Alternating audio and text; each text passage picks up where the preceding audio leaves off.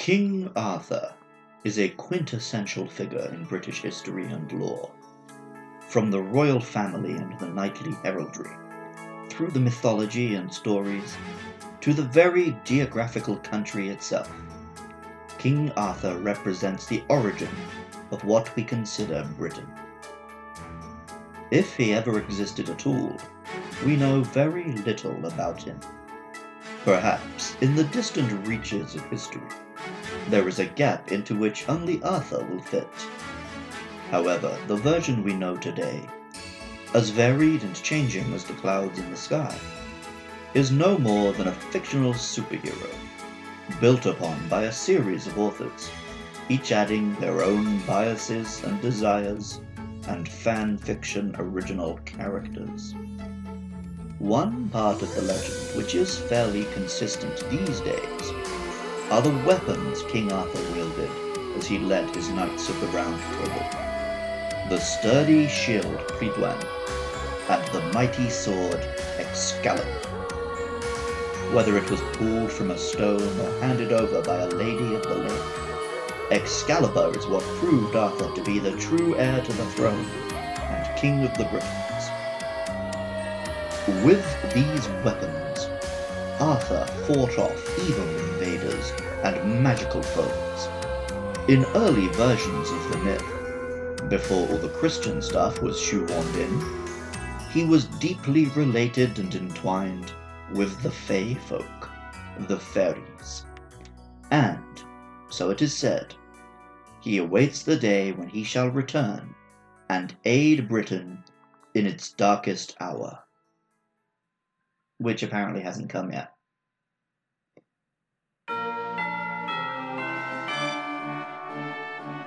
I'm Luke Summerhaze, and I love Zacian. I love Pokemon, but I'm also an enormous fan of Dark Souls, From Software's fantasy masterpiece. Like many Dark Souls fans, my first thought when I saw the initial trailer for Pokemon Sword and Shield was of Sif, the Great Grey Wolf, one of the best and most tragic boss battles in the series. Of course, even Sif was not the first dog to ever wield a sword. Even in the realm of video games, the goddess Amaterasu, in her wolf form in the game Okami, can wield a sword in such a manner. That's three dogs with the hilts of swords in their mouths, just on the Nintendo Switch. Perhaps the earliest and most fearsome wolf associated with a sword in the mouth was Fenrir son of Loki and enemy of Thor, though he is normally depicted with a sword piercing his mouth and killing him. Elsewhere, the Fu creatures which appear in Taiwan's heraldry are dogs holding bladed weapons in their mouths. It's an arresting image, and perhaps there doesn't need to be a common source. Maybe man simply thinks it would be cool if his best friend had a big sword. Zacian is a blue, or rather cyan, hence the name, wolf, with pinkish highlights in its fur, including a braid running back from its head to its tail. It's a fairy type, though it might not appear that way at first glance. Pokemon Sword told us. Known as a legendary hero, this Pokemon absorbs metal particles, transforming them into a weapon it uses to battle. It first appeared before the player right at the start of the game, in the Slumbering Weald, emerging from the mist in this scarred, damaged form. The hero of many battles, its first appearance is a classic unwinnable JRPG boss battle, and it seems like a ghostly apparition. Pokemon Shield tells us this Pokemon has slumbered for many years. Some say it's Zamazenta's elder sister. Others say the two Pokemon are rivals. This brings to mind Morgan Le Fay, Arthur's elder sister, and sometimes arch nemesis, who was, in most early versions of the story, related to fairies, which, you know, explains the typing. Throughout the game, the player slowly learns more about this legendary hero. At first, it is believed a human warrior saved Galar in Darkest Day, wielding a sword and shield. We later learn there were two heroes, and then that the sword and shield were themselves the heroic figures a pair of warrior Pokemon. Later in the game, the terrible foe which Zacian and her brother once fought returns, the player and Hop rush back to the Weald to retrieve the sword and shield, in the hopes that they can turn the tide. As it happens, the sword and shield can't do much alone, but when handed to Zacian, this sword allows it to transform to its crowned form. This is the Zacian seen on Pokemon Sword's box art, in those initial trailers and in all of the merchandise. No longer a slim, bordering on skinny, ravaged with wounds and scars and dark, brooding eyes. Zacian now wears a crown of gold, with brilliant golden wings protruding from its back. And, in its mouth, the mighty blade with which it can do battle.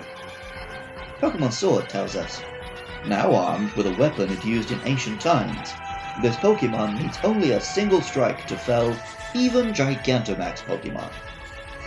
And Pokemon Shield tells us, able to cut down anything with a single strike, it became known as the Fairy King's Sword, and it inspired awe in friend and foe alike.